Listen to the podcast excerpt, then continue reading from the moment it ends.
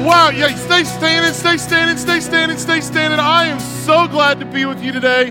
If you're thankful for Jesus, put your hand up. Hey, if you're thankful that you get to be at church, say put your other hand up. Check to make sure that you put on deodorant and have a seat.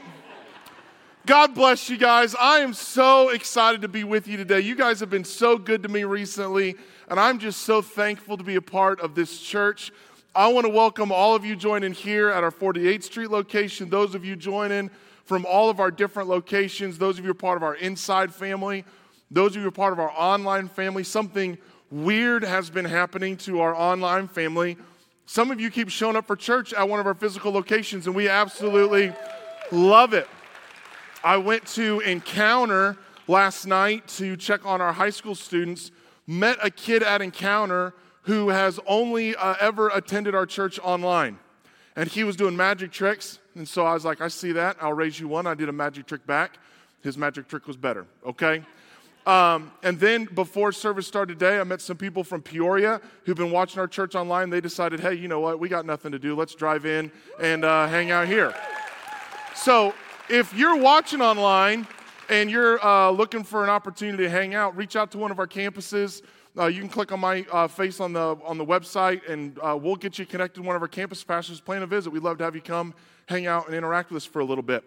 Well, this year the theme for our church is everyone, and we spent the first five weeks talking about the kind of church that we want to continue to be, and that we want to be a church that's for everyone a, a church that gives people time, offers them hope, takes faith filled risks, searches for the lost, binds up the hurting, and proclaims the truth. Well, we also believe that everyone wants a better family. We want better relationships with our spouses, we want better relationship with our kids better relationship with our parents, better relationship with grandkids, better relationship with grandparents. All of us want to win at home. All of us, at some point or another, though, have come to grips with this devastating reality that relationships are complicated, hard, and sometimes hurtful. If you agree with that statement, you can go, mm hmm. Okay, I just want to make sure I had the right group of people. Because listen, if you guys are going, no, things are like as easy as they've, it doesn't get any better than where I'm at, you know, here's the mic, okay? When uh, God made us, He hardwired us for community. Uh, that is, and it is one of the primary ways that we were supposed to experience God and grow in God and learn about Him. And the greatest expression of this community is supposed to be the family. And it's because of the incredible power of the family that it has always been the target of Satan. Make no mistake about it, your family has a very real enemy. Satan wants to get a foothold in your family so that way he can sow generational dysfunction. Some of you, you have seen sin issues and challenges go get passed from one generation to the next, to the next, to the next. Some of you are carrying the weight today, shouldering it on your back, trying your best to make sure that the pain you experience doesn't get passed on. And it's because Satan got a hold of one person and he sowed a seed that reaped a generational weed that keeps sprouting up in generation after generation. And without God's help, you'll never kill that weed. But God has a plan, He has tools, He has power, He has wisdom available to you and to me that keep the odds in our favor. Because if God is for us, who can be against us? And some of you right now, you might be tempted to take the exit ramp and go, Clayton, really appreciated the first couple sermons of the year, uh, liked you, loved you, but um, this sermon's not for us. I don't have a spouse yet, I don't have kids yet, or my kids are out of the house. So, what do you want me to do for the next eight weeks? Uh, let me tell you something. I want you to show up, keep your butt in the seat, and watch what God does. Because uh, I believe that there are principles in this series that are either going to prepare you for when the opportunities come or they're going to help you realize that you have way more opportunities in front of you than you originally thought. Uh, whether or not we want to admit it, admit it, most of us have a plan for how we want our family to operate and how we want our family to turn out. It may not be spoken, it may not be written down, but internally we have a set of expectations. Uh, newlyweds figure this out because they just think that everything's going to be perfect and then they have to fold the towels and they're like, oh dear God, who did I marry, right? We have like, I thought we were always going to fold the towels this way. What breaks our heart is that rarely does our experience match our expectations. We have this unwritten set of rules of how we want our family to operate, and then when it doesn't operate that way, we get frustrated, we get depressed, we get angry. And in that frustration, in that depression, in that anger, we sin and we sow a generational seed into our family. Uh, this, got to be careful here, this is complicated. This is what most of us kind of want our family to look like. We have this perfect vision, this dream. We're like, yep, this is what I want it to be. In fact, we, we looked through all the different families that were out there and all the different houses, and we, we picked this one. And we're like, that's exactly what I want it to look like. And so we go to work trying to make that happen. And every couple that meets with one of our staff members for premarital counseling, it's here that they're like, this is what I want us to look like. And man, people who are getting ready to get married are some of the funnest people to hang out with because they have no idea how real marriage actually is. Okay? They're like, we're never gonna be like our parents. I'm like, you're your mother. Okay? Yeah, there's yeah, brother, hold on, okay? Yeah, they're going, we're, we're not even going to fight. We love each other. We can't stop holding hands. I'm like, brother, you're going to buy a Suburban and she's going to ride in back, okay? This is, this is, you got stuff coming your way. But everybody wants this. This is what every parent wants with their kid. Every kid wants with their parent. We have this ideal dream. We looked at it, we're like, yes, this is what we want. The same is true for grandparents and grandkids. However, in order to get this life, you have to have three things you need a plan that you follow. Okay? You need all the pieces. And you need everybody involved to follow the same plan. And just so you know, it's that simple. The problem is, uh, some of us, we started to build this house, and we ended up with this house. Even the dog's dead in this picture. Okay? And one day you're looking at your, your marriage you're like, I thought I was to get this. This is what it looks like. The balloons were supposed to be on top of the house and you put them in the front yard, honey. Well, how did this happen? Well, for some of us, it's because we didn't follow the directions. We thought we knew better. Others of us were like, hold on a second, there were directions? I had no clue. Some of us, we didn't get all of the pieces. You're, never had a godly dad. You didn't have a chance to learn from somebody and watch how you were supposed to interact with your spouse. And so here you are trying to be a dad without ever having one. Uh, your grandparents uh, died young, and so you don't even know how to be a grandparent because you never got to observe it. Uh, some of us, our houses look like this because not everybody was willing to follow the plan. You did your part, but they definitely didn't do their part. It requires everybody to participate, everybody to follow the plan.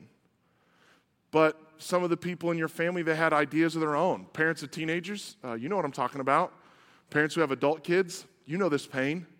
And we, we thought everything was going good, but no. And some of us, if you were to describe your house right now, this is what you'd say it's not together. I don't think all the pieces are there, but there's potential, okay? Yeah, this is where at one point in time you, you thought you were building this. And there was a period of your life where you felt like your family was headed in the right direction. You were engaged, but then you learned some of their secrets. And you had to send the invitations out saying the wedding's been postponed or canceled you were married and all of a sudden they changed, got, got caught up in sin and walked away from God. Maybe your parents and you thought that getting pregnant was going to be easy, but it hasn't happened yet. You, you thought your child would be healthy, but you're still reeling from a miscarriage. You, you're, you thought your kid would stay innocent and pure. You thought they would keep talking to you. You thought that you guys were going to be best friends. And now they look like you, they sound like you, they talk like you, but when they come down the stairs or when they come back from college or when they visit you for a long weekend, they look like you, they sound like you, but you don't recognize them anymore. Maybe you're divorced. You thought you'd be together forever. You thought you had someone on your team, and now you're trying to figure out how to do it all alone. You were married faithfully for a number of years, and then out of nowhere, they passed away, and now you're a widow. And there's all kinds of things that you didn't expect you'd have to navigate. I mean, on top of the grief, there's now a cold side to the bed. You, you haven't even figured out how to start making the right amount of coffee in the morning because you keep making enough for them too. You go shopping and you buy too many bananas, and you keep, just when you're having a good day, you come home and you realize that you didn't make it through the bananas again this week.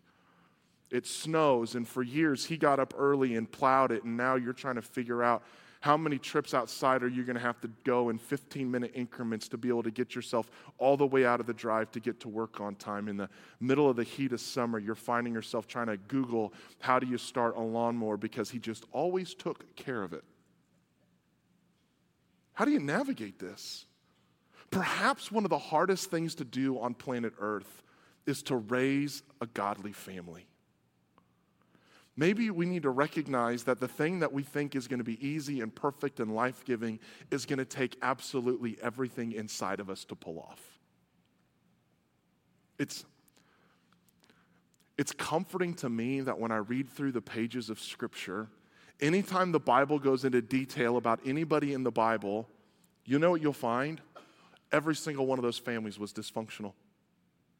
You don't find a really good, godly family to kind of model your life after.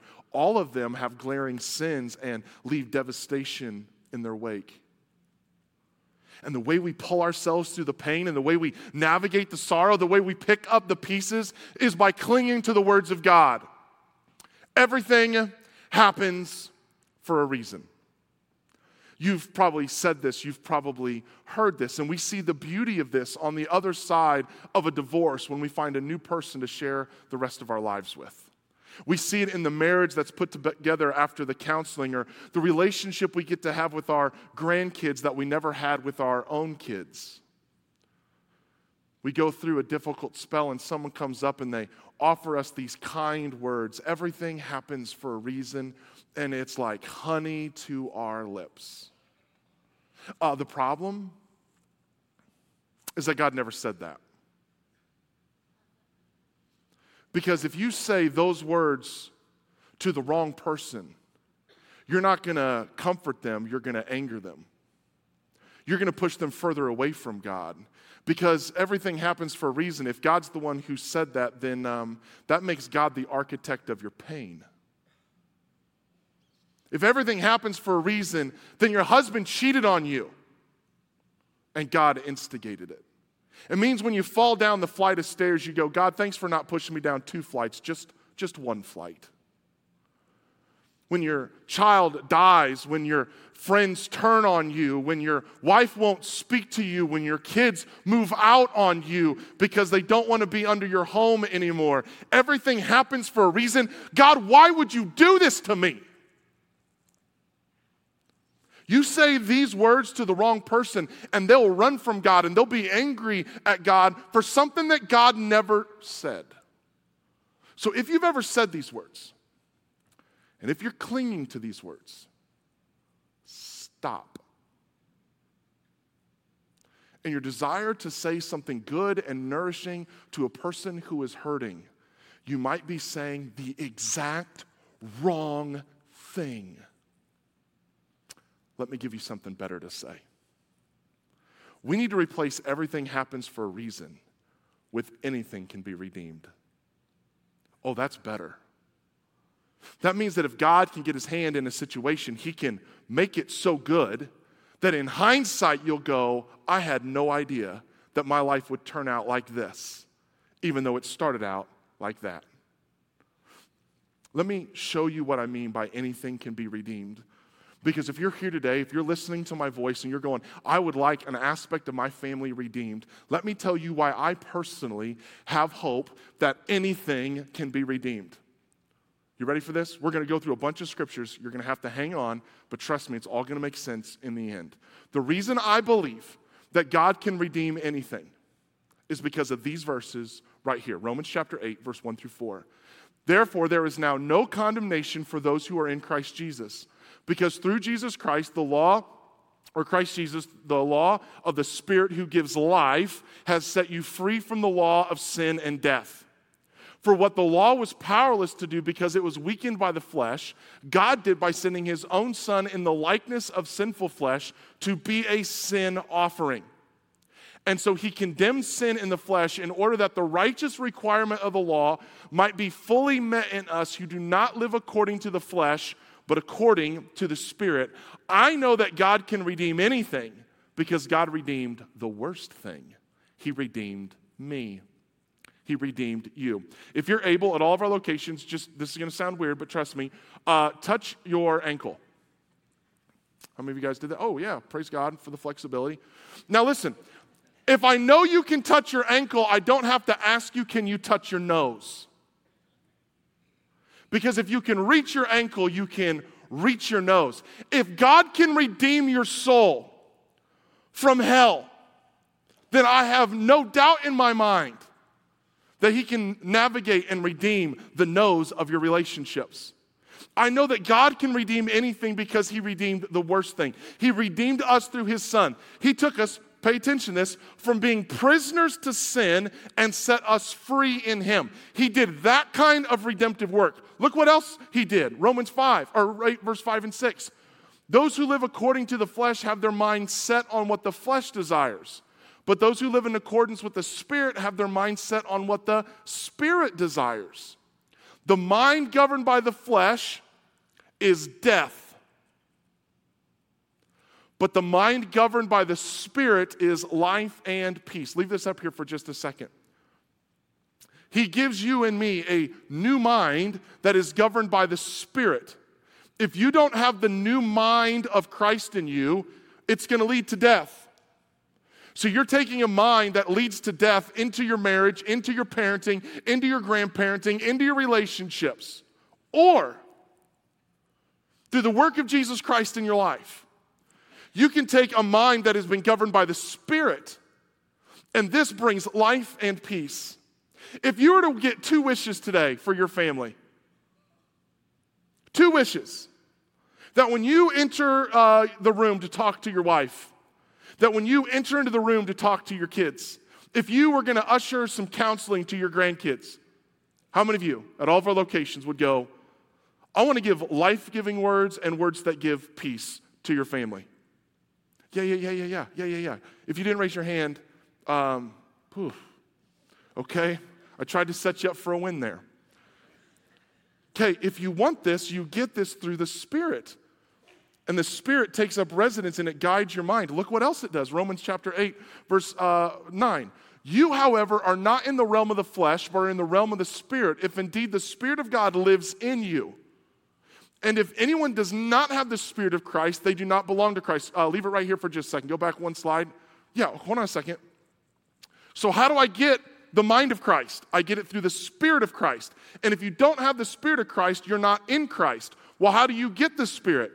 The Bible tells us that when we are baptized, we receive the gift of the Holy Spirit. We become united with Christ. So when you are baptized into Christ, you receive the Holy Spirit. You have your mind that's governed by the Spirit, and it moves you out of the realm of the flesh and into the realm of the Spirit. Now let's keep going. Verse 10. But if Christ is in you, though, even though your body is subject to death because of sin, the Spirit gives life because of righteousness. And if the spirit of him who raised Jesus from the dead is living in you, hold on a second. Okay, this, uh, what this means is that he has the power to redeem you from death. So there's going to come a moment in time when every single one of us are going to die. Our bodies are going to cease to operate. And when that happens, the Holy Spirit is going to be a part of resurrecting us so that way we become eternal in Christ in heaven forever. If he can redeem a body from death, that means that He can redeem your marriage. If He can redeem the biggest thing, I can trust Him in the small things. If I can trust Him with my eternity, I can trust Him with my today. If I can trust Him with my salvation, I can trust Him with my parenting, the conversations I have to have. Now, let's keep going in the text, see what God does next. Uh, Romans uh, 8 12. Therefore, brothers and sisters, we have an obligation, but it is not to the flesh to live according to it. For if you live according to the flesh, you will die. But if by the Spirit you put to death the misdeeds of the body, you will live. Through the Spirit, you have the power to put to death the very sins that are waging war and causing harm in your family. There is a sin in your marriage, in your parenting, in your grandparenting. It exists. If you don't know what it is, ask them, they'll tell you. Okay? I need you to know that the Spirit gives you power to put to death the sin that is causing harm to the very people you love. That's how good your God is. He is coming alongside of you, helping you to have the relationship that you desperately want to have. He's coming in, giving you the tools to bring death the things that are causing those you love harm. Look at verse 14. For those who are led by the Spirit of God are the children of God. The Spirit you received does not make you slaves so that you live in fear again. Rather, the Spirit you received brought about your adoption to sonship, and by Him we cry, Abba, Father. This is crazy. Here, we find out that in God's redemptive plan, He takes us from being enemies of God to being children of God. I think I've told this story before. Um, when I was either 11 or 14, my parents adopted uh, my brother. You can tell he's my brother because he has blonde hair, blue eyes, great metabolism, and loves to run. Okay? He he'll be sitting on a couch and go, I think I'm just gonna go for like a four mile run. I'm like, okay. Is, are you all right? Like, someone chasing you? Is every, I mean, what do you need? Yeah. Uh, he's a freak. Now, check this out. Uh, my parents adopted him. Uh, guess what my last name is? Hensel. Guess what his last name is? Hensel. When my dad dies, guess how much of whatever my dad uh, uh has is mine? Well, there's four of us. I get 25%. Guess how much my brother gets? 25%. That's a pile of stink right there. He's not even one of us. Oh, hold on a second. God's the one who adopted us. My dad chose to make my brother one of us, and I wouldn't have it any other way. I was just joking about I can't believe he gets the same amount. Because when he got brought in, he got full heirship of being a Hensel. And that makes sense to all of you, right?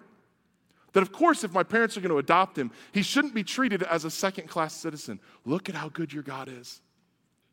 He adopted us, He put His name in us, and He makes us heirs. Heirs with who? With Jesus. Are you kidding me? That's how good He is. If he can take you from being his enemy to being his son, what could he do with your parenting? What could he do in your marriage? If he has that kind of power, is anything off limits? Now, this is not going to be easy, it's going to be hard. It may be a challenge today, and the love, uh, loving your family well and leading them well will be costly and heavy.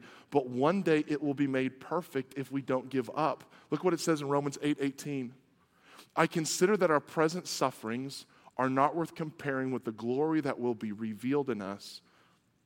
When Paul writes this, he's writing to people who are carrying a heavy burden for their faith to bring about godly redemption in a community. And it's hard and it hurts.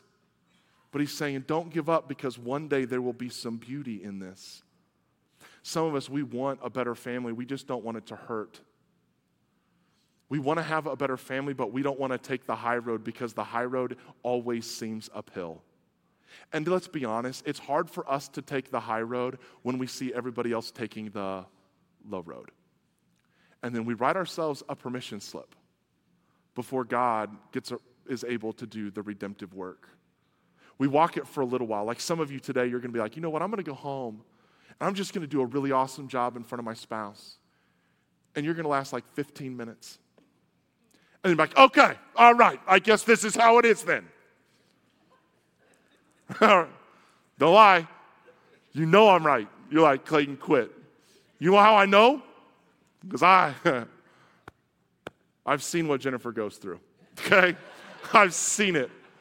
Yeah, we, we're like all energized to go home and make a difference and bring about a change. And we go, hey, I just want to talk to you, son. I know things haven't been like, hey, I'm busy. They're like, all right, find then. No, no, no, no, no, no, no, no, no, no, no, no, no, no. It was God's patience and his kindness that brought us to redemption. Oh, that we should be patient with the people we're trying to turn things around.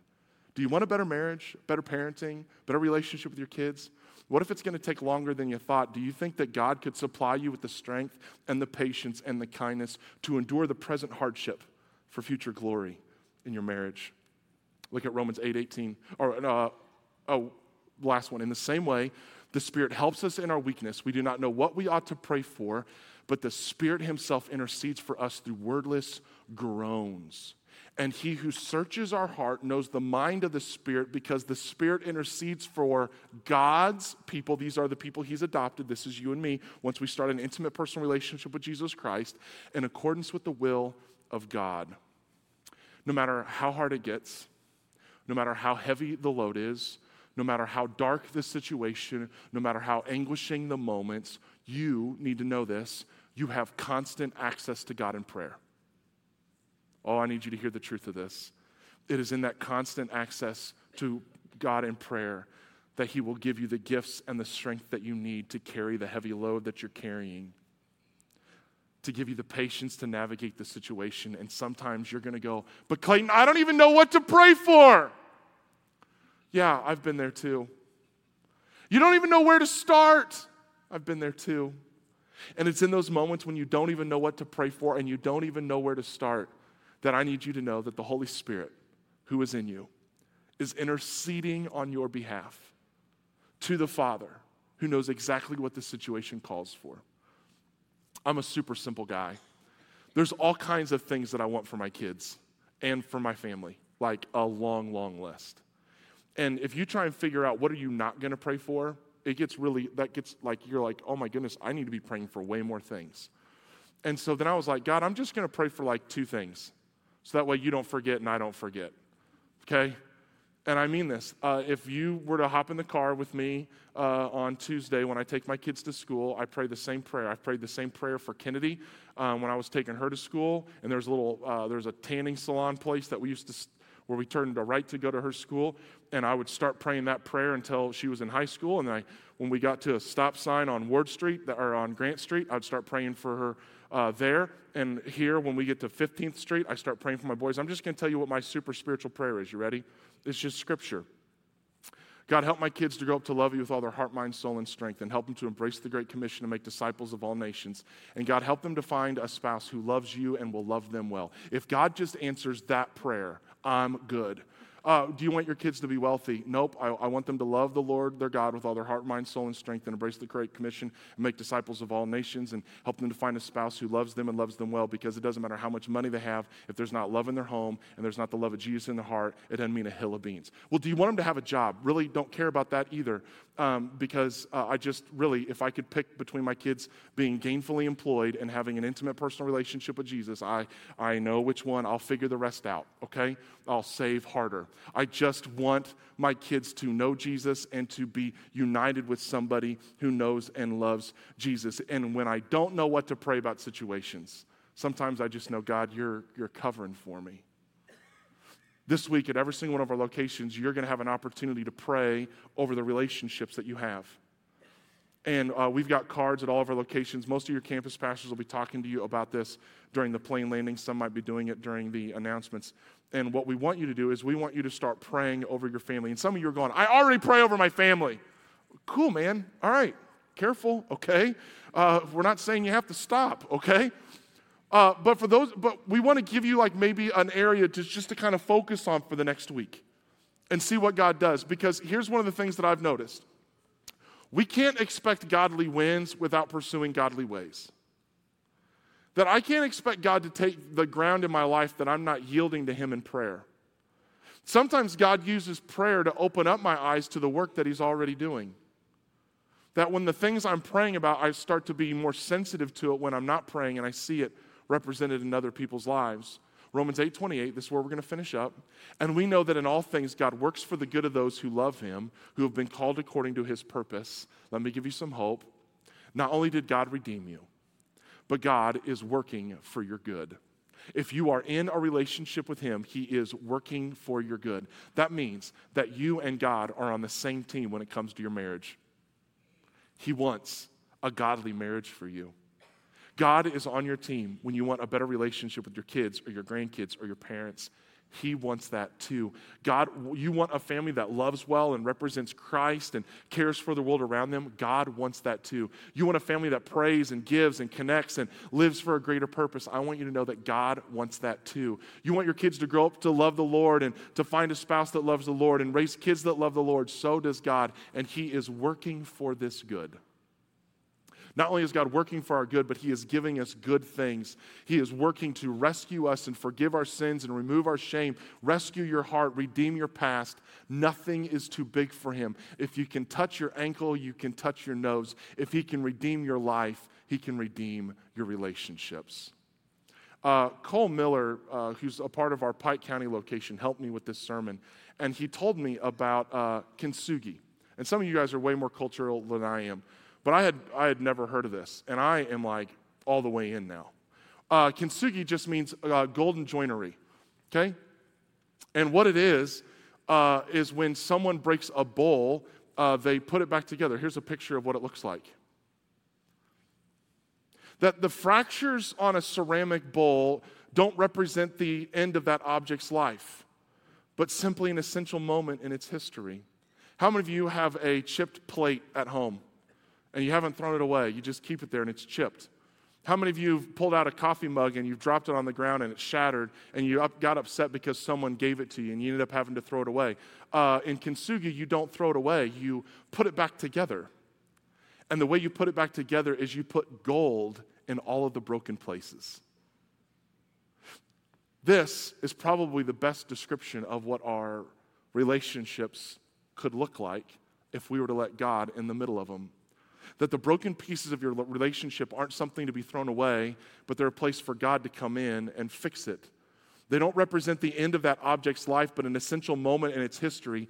It, the flaws of its shape are not hidden from inspection, but emblazoned with golden significance.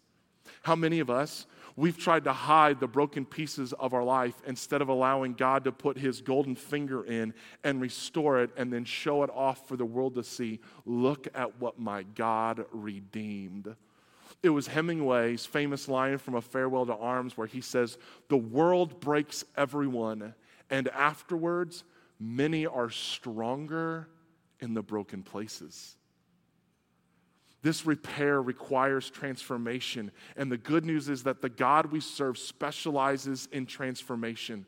The pottery didn't crack for a good reason. You don't take your marriage and dash it on the ground just so God can put it back together. No, that's not what it's about.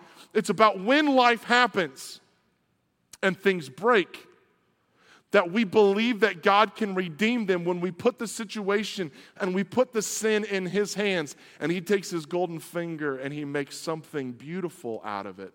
This is why people say everything happens for a reason. Because you can't help but look at this and go, if it hadn't broken, I never would have had something so beautiful. But what we're focusing on is God's redemptive work, not His intended work. God intended for your marriage to be happy and whole and forever. But when it breaks, when it shatters, I need you to know that God can redeem it. And then when you share your testimony, you allow other people to see the part where God worked his greatest work inside of each and every single one of you. The interesting thing that I love about Lego pieces is even though you can break the house down, you can never destroy the power of a single piece. The little knobs on the top and little spaces on the bottom are like the most indestructible part of a Lego. I mean, sure, you can pull them apart and you can make them all a bunch of just singular pieces. And so while the house may not exist, the building blocks for the house never disappear. God hardwired into your DNA an undestructible force. This, that you were designed, forever designed to be connected to God and connected to the people around you. No matter how bad the situation's been, no matter how bad you were hurt, no matter how many heartaches you have had to endure, there is an unbroken part of you that was put in there by God that is uncrushable. And it is the ability to always be rebuilt, one relationship at a time. It is deep in the DNA of us. That's maybe why it says in 1 Peter chapter 5 verse 10, and the God of all grace, who, okay, let's do this together. And the God of all grace, who called you to his eternal glory in Christ, after you have suffered a little while, will, him, will himself restore you and make you, look at these words, strong, firm, and steadfast. Who called you his eternal glory after you have suffered a little while. Keep suffering, folks.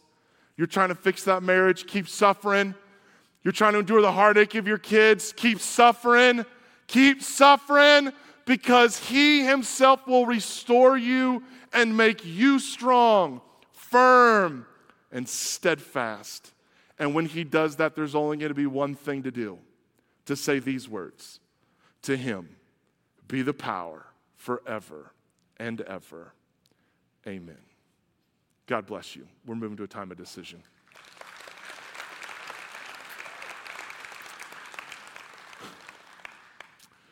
Real quick, those of you who are single, I got to clear something up. I didn't clear it up in the sermon. I didn't have time, and I'm already running late. Uh, if you don't ever get married, I want you to know you're just fine. If you don't ever find that someone, you're good if you already found a someone and that someone didn't work out and you're going, I feel like I have to find a someone again, you don't. You don't. Uh, you are not a better Christian when you get married. Uh, you're not more holy, more useful, more godly because you're married. Because marriage isn't what gets you into heaven. Oh, what gets you into heaven is actually a single guy who never married. His name was Jesus. And if being married is what makes you wor- uh, usable and worthwhile, boy, Jesus would be uh, gigantic. That's weird. Uh, how about this one? Uh, most of your New Testament was written by a man named Paul. Uh, you know an interesting thing about Paul? He never got married. Peter, the guy I just read from, he only wrote uh, two books in the Bible. He was married. Think of what he could have done. Hear me.